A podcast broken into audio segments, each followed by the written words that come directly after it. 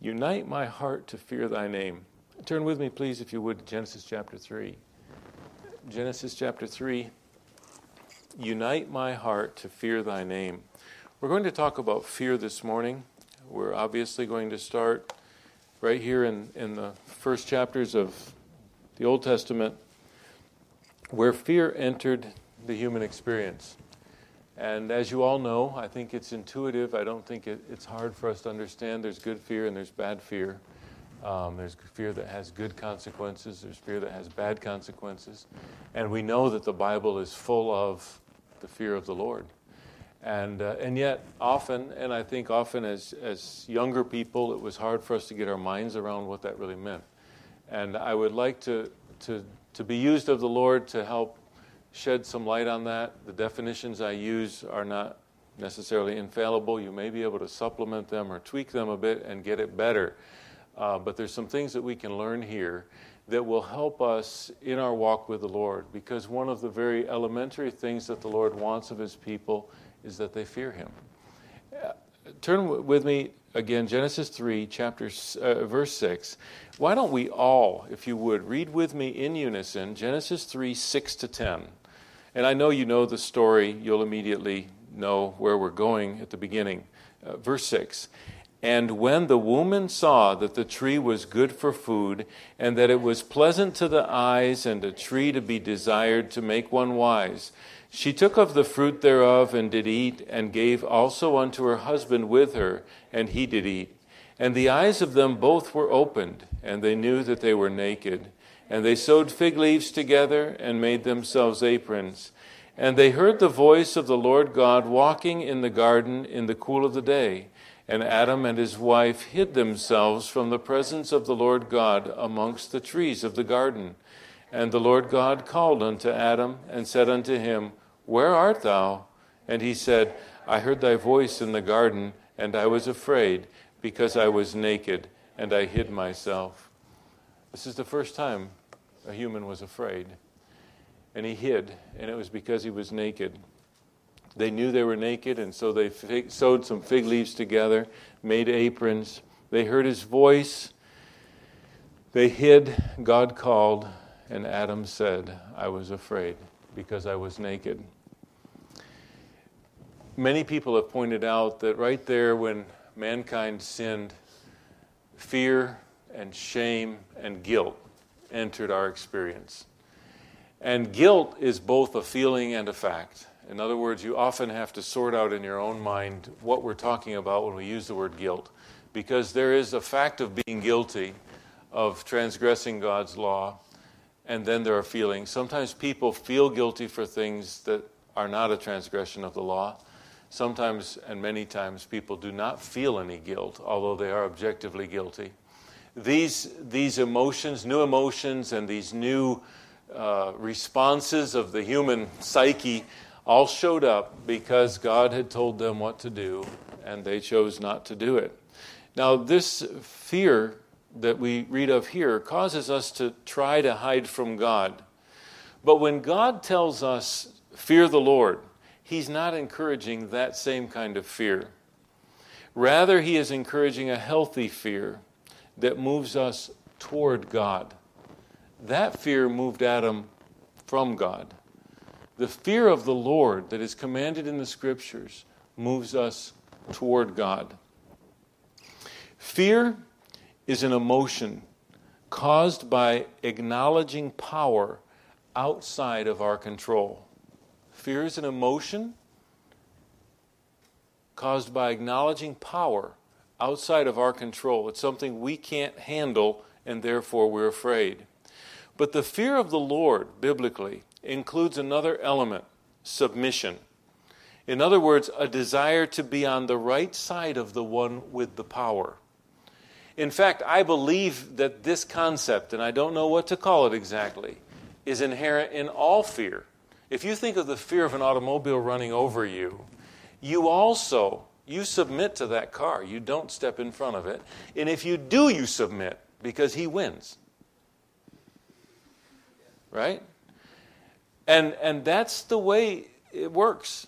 And so I think that maybe we could say that, that this fear always it, it, it involves submission.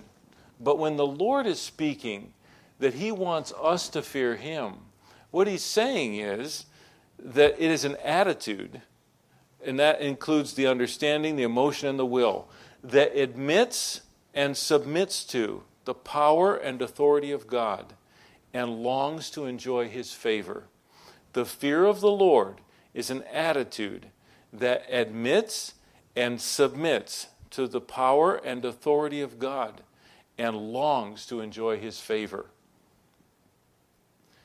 The fear of man, the fear of other people, is an attitude that ascribes to other humans power and authority they do not have and longs to enjoy their favor.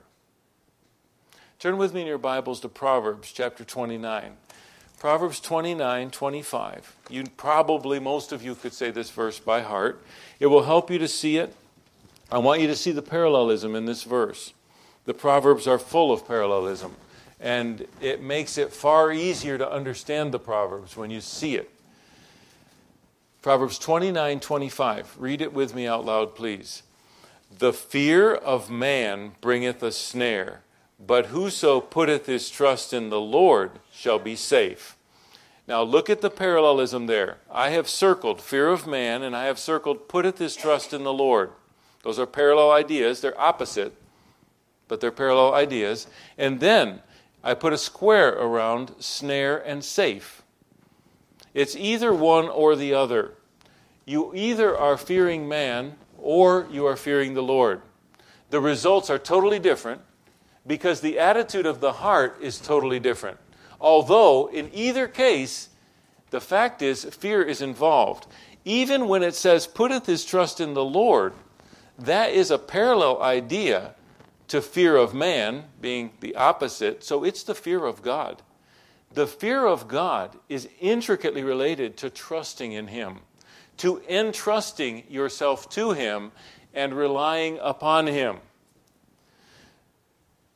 what I want you to see is that the basis of both the fear of the Lord and the basis of the fear of man is, is faith. It's faith based either on what you have been told by Almighty God, or it's faith based on what you see with your own eyes, or what you perceive as a human.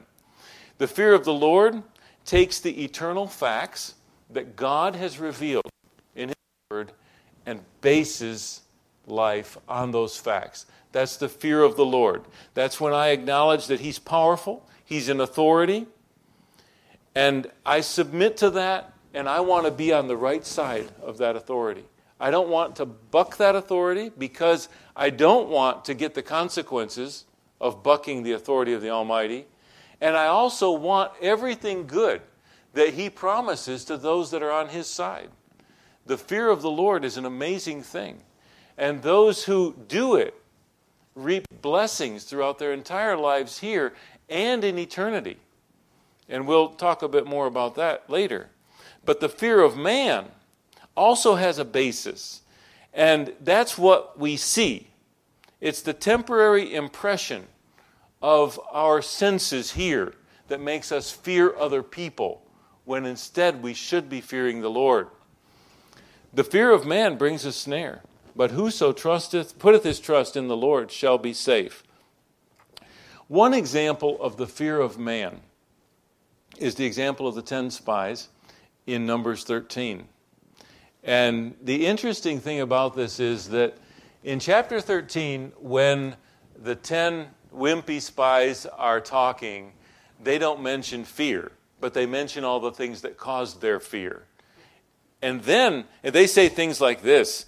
Uh, they say, lifted up their voice, cried, wept, murmured against Moses and Aaron, Wherefore hath the Lord brought us, and so forth. And none, they never said they were afraid, they just explained all the things that were making them afraid or expressed that fear somehow. Later in chapter 14, Caleb says, Rebel not, neither fear ye the people of the land. The Lord is with us, fear them not he immediately put his finger on the root cause. The fear of the Lord was not present in those 10 spies, even though they were leaders among God's people.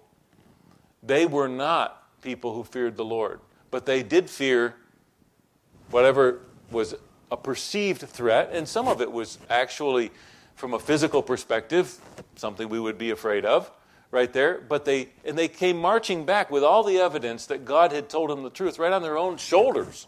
You know, they're carrying back everything to prove that what he said was true, but they still didn't fear the Lord. Instead, they feared the big walls, they feared the big people, they feared what they thought was a threat to them. What they based their fear on was what they saw, what they perceived, instead of what God had told them. He has told them, not once, I am with you. This land is yours. This is what I have chosen to do. And had they acknowledged and accepted and submitted to his authority and his power, they would have willingly said, That's the side I want to be on.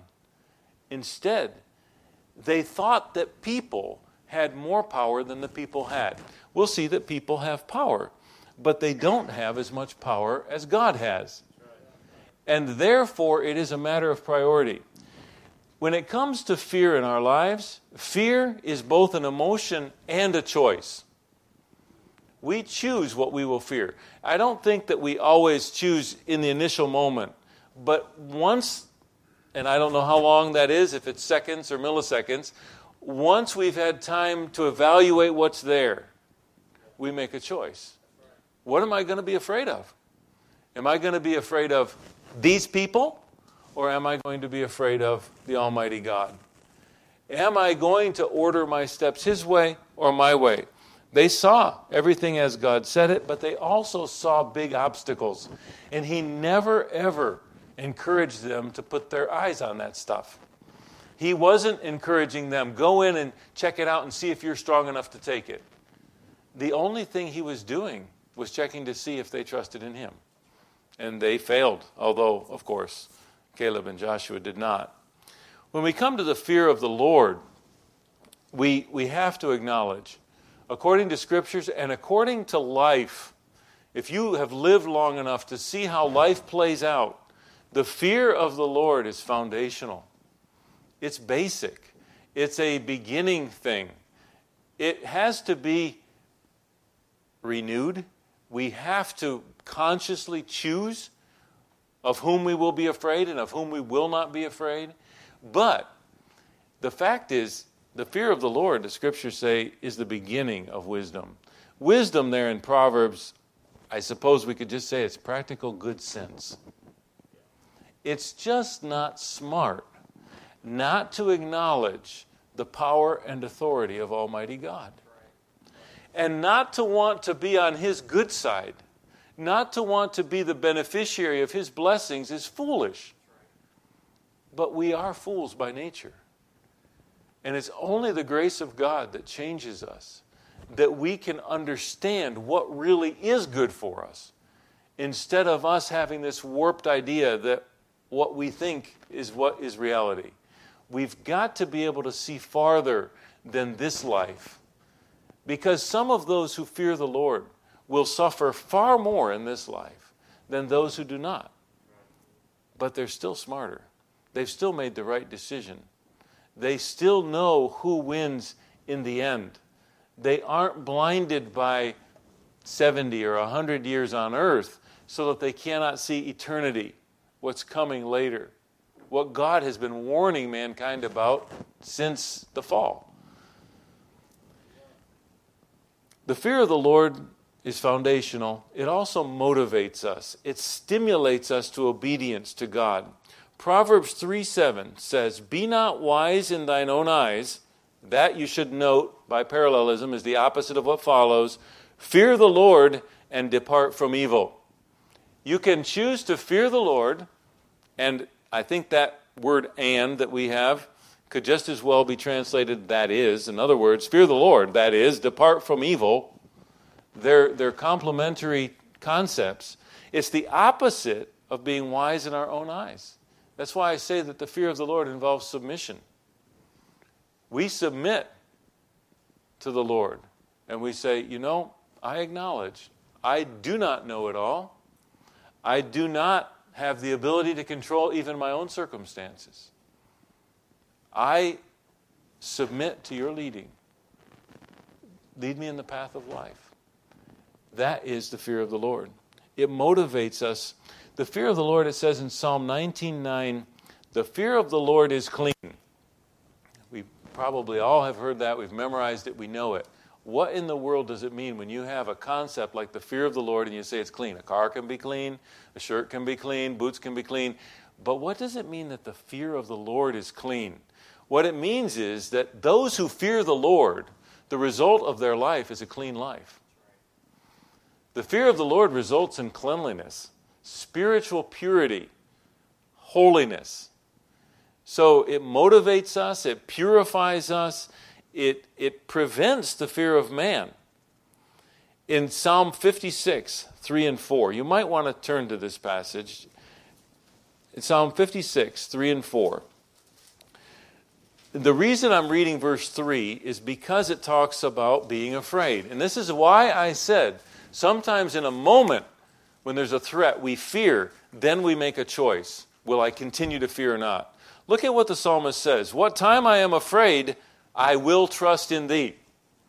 The immediate stimulation to fear came, and he was afraid. But he made up his mind, I will trust in thee. Now, this is related to the fear of the Lord. In God I will praise his word. In God I have put my trust. I will not fear what flesh can do unto me. But it just said, What time I am afraid. Then he says, I will not fear. That is our human experience. We're faced with a trial. It could be a diagnosis, it could be news on the phone, it could be something that we see as a major tragedy in our own lives. And the first response is fear, and then we need to respond like the psalmist did I will not fear what flesh can do unto me. I will choose to fear the Lord, not everything else that controls. Fear controls.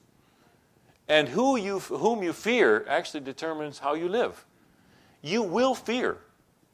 It's going to happen. It's been happening since the Garden of Eden. The question is, whom do you fear? Or what do you fear? In Psalm 118, 4 to 6, it says, Let them now that fear the Lord say, that his mercy endureth forever. I called upon the Lord in distress. The Lord answered me and set me in a large place. The Lord is on my side. I will not fear. What can man do unto me? What can man do unto you? Man can do a lot to you, but he can't do anything eternal. He can make your life miserable. I picked up a book and was reading a, a biography. The book was written in 1911, and it was about Baptist heroes and martyrs of the modern age up till 1911. And, uh, and one of the guys was a, a, German Baptist who, once he decided, once he decided, he wasn't even a Baptist yet. Once he got saved and started telling people about Jesus, he started getting really persecuted. Then, several years later, he realized that the Bible didn't have sprinkling in it, and so he became a Baptist. The guy was hunted for years he had no rights in the 1830s, I guess this was, in, in Germany, to, to be a Baptist. And so they were baptizing their people at night. They were running. He would baptize them and quickly leave. They'd go back and face the persecution in their own village. He'd go to the next place and see if the guys caught up with him or not. you know, at least they weren't going to get them all. But he feared the Lord. He was hurt. He was injured. He was imprisoned. He was persecuted. But what can man do to him? All they can do is ruin your life here. And even that wasn't ruin. At least it was invested. And then when it's over, it was over for the persecutors as well as for the persecuted. And it's appointed unto man wants to die, and after that the judgment. None of those persecutors were the judge. Only God was.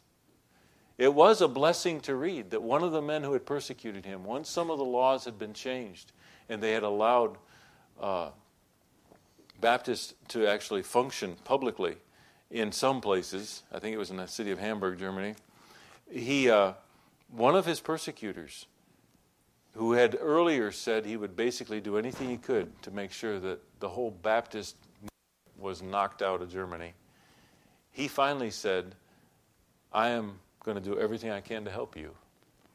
I discovered who you are. And so there were a few of those cases, but some of the persecutors died hating him. Some of them changed their minds. But what can man do to me? Yes, I could face the same things that the Lord faced as far as persecution, or Paul, or anyone else. It's not that the fear of the Lord is going to insulate you from trouble. The fear of the Lord guarantees salvation that's eternal. It's the beginning of wisdom. It is faith. The fear of the Lord is confidence that He is the final authority, and I long to be on His side, not on the side of those who will ultimately lose, even though they might win in my eyes. And through the rest, it could be till the end of my life they win, but they won't win finally. You remember what our Lord said in Matthew 10 28, and fear not them which kill the body but are not able to kill the soul. But rather, fear him. That's a command. Fear him which is able to destroy both soul and body in hell. You've got a choice. Jesus often spoke that way. Don't do this, but do this. Don't go building your house on the sand, build it on the rock. Don't fear those who can kill the body. Jesus didn't say they can't kill the body. Jesus didn't say they wouldn't kill the body. He said, Take up your cross and follow me. He told the Apostle Peter, uh, uh, excuse me, the Apostle Paul, he said, You know, about him, he said, I've got to show him what things he's going to have to suffer for my name. But they couldn't kill the soul. When you realize with whom you have to do, when you realize that God is the ultimate judge, then you should fear him. And that fear is not a cowering fear, it's a respectful fear. It's the desire to, to be in his good favor. You don't want to disappoint him, although you do. You want him to be able to bless you. You want what he wants, just like the Lord taught us to pray. Thy will be done on earth as it is in heaven. The fear of the Lord accompanies the godly, responsible life. Proverbs 31:30. You say Proverbs 31:30 and the ladies want to hide because many of them feel as if they could never live up to what is spoken of the virtuous woman here. The fact is nobody could ever live up to anything that is righteous but by the grace of God. You can be what God wants you to be by His grace. But you go through that wonderful biography of this lady and you find out why she was that way. In verse 30, it says, Favor is deceitful and beauty is vain, but a woman that feareth the Lord, she shall be praised. Why was she that way? She even had good business sense when she considered the field because she feared the Lord. She was smart, wise, careful because she feared the Lord. And so I say the fear of the Lord accompanies a godly, responsible life. Ecclesiastes 12:13 teaches us that the fear of the Lord is why we're here. Ecclesiastes is a beautiful book. Um, i am trying very well, they're very childlike steps. I would love to translate the entire book. I really don't know Hebrew well. What little bit I know, I learned from other people by distance or self learning, and it's not a lot. And I would say this about the translation work that we do I don't claim that what I'm doing will produce a good translation, but I wouldn't do it if I didn't think it would be better than what we have. Somebody else is going to have to follow up. Somebody else is going to have to make it better. But really, my job is the easiest because it doesn't take much to make what we have better. Um,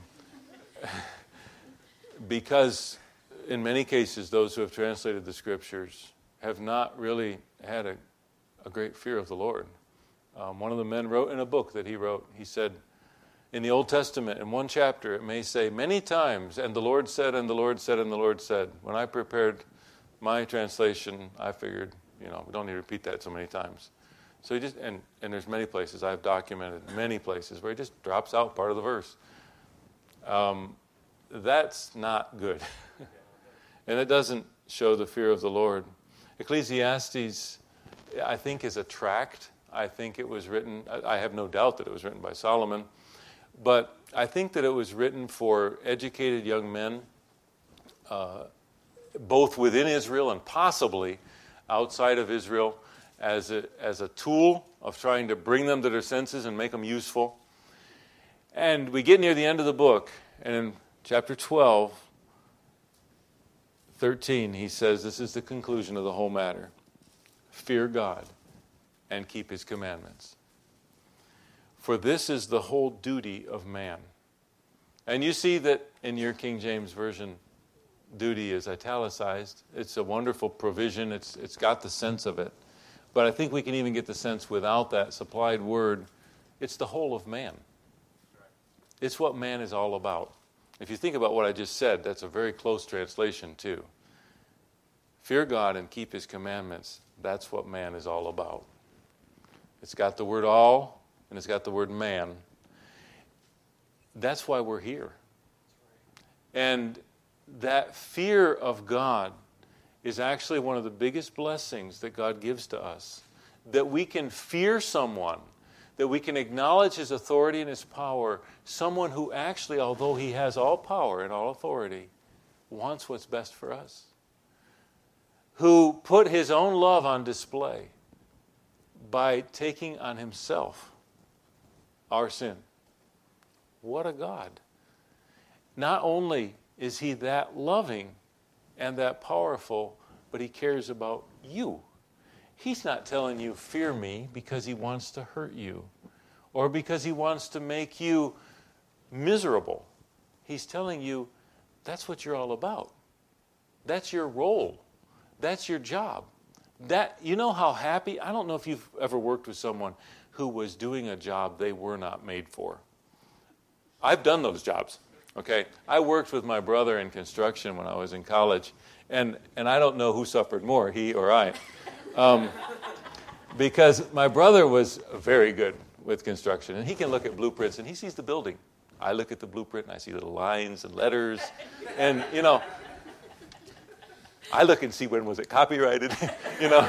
Um, you know, he, he can already see this thing in three dimensions and, and, and he can tell where, you know, I don't think that's going to work. And I'm thinking, I don't know, that's a neat line. you know, we get up, you know, trying he's walking across the rafters. Nothing on there but rafters. And, you know, I'm, I'm not going up there. you know, that when, when you are in a situation where it's just not your gifting, it's no fun. It's no fun for you, it's no fun for the people around you. Your gifting is to fear God. And it's a whole lot better for you, and it's a whole lot better for everybody around you. That is the whole of man. That's what man is all about, is responding to God's authority rightly. He's powerful. He has the right to rule, and submitting to that and being on his side instead of insisting on trying to fill a role you can never be successful at the role of rebelling against God you're never going to be able to do it successfully.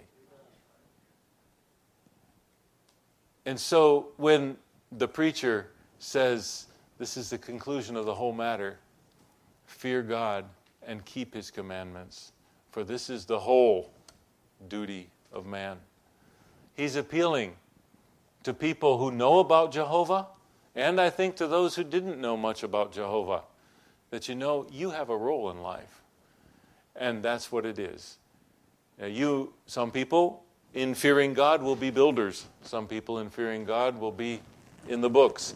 Some people fearing God will do different things. But the primary role for creation, for mankind, is that we fear God. There's one last thing, and this is the title of the message.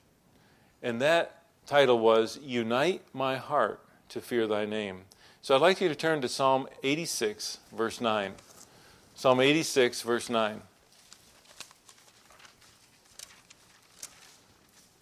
Psalm 86, 9.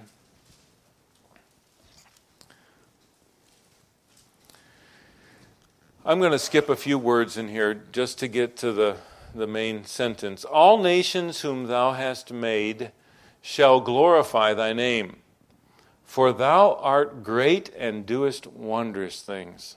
That shows his power. Thou art God alone, his authority. Teach me thy way, O Lord. I will walk in thy truth. Unite my heart to fear thy name. Unite my heart to fear thy name. Ever heard of the double minded man? Ever seen him in the mirror? None of us are 100% wholehearted in fearing the Lord all the time. And of course, God used holy men of old to write the scriptures. It was a holy man that wrote that. And he realized that his heart was divided. Sometimes you're pulled to fear something besides your Creator, and your heart starts to split, and you become like the double minded man who's unstable in all his ways. And so the prayer of God's people should be, Oh God, unite my heart I want to fear you. I want to do what you want. I want to fulfill that role, the whole duty of man, which is to fear God and keep his commandments. But there's enough in me that I inherited from my progenitors that my heart starts to divide. When those moments come of fear, instead of choosing to fear the Lord, I can choose to fear man or my circumstances. So unite my heart to fear thy name, not anything else, but thy name, whatever it be. If I find out tomorrow that, according to the best doctor's prognosis, I have six months or three months to live, unite my heart to fear thy name. If I find out tomorrow that I've lost my job, unite my heart to fear thy name. If I find out tomorrow that in the family there are troubles I wouldn't have wished on anyone. Unite my heart to fear thy name. That prayer should be on the lips or in the hearts, as we say in the scriptures, not depart out of our mouth. In other words, keep being repeated. Keep being repeated. Unite my heart to fear thy name. I want to repeat the definitions I gave you because I think they'll help you. The fear of the Lord is an attitude that admits and submits to the power and authority of God and longs to enjoy His favor. As you read the scriptures, just take that definition or something and tweak it. You may find other things that need to be included. You may find a better way to say it, but meditate on the word of the Lord. God wants us to fear Him, so we need to know what it means to fear Him. It's an attitude that admits and submits to the power and authority of God and longs to enjoy His favor. But the fear of man is an attitude that ascribes to other humans power and authority they do not have and longs to enjoy their favor. There are people, and some of them are probably here, who sometimes make their choices based on what someone else, some other person, wants instead of what God wants. Sometimes they do it based, sometimes we do it based without any knowledge of who those people are. You know, we've got this concept in our mind that that's what they want, whoever I want to be like. And so they control that peer pressure that affects us regardless. Actually, what it is, is it's just sinner pressure. It, it, it, it doesn't have to be peers, it can be anybody, um, but it affects us. And so we need to remember that although they can do a lot to us in this life, they can't win. Only God can win. And if only God can win, He's a wise man who fears the Lord. So, God, unite my heart to fear thy name. Pastor.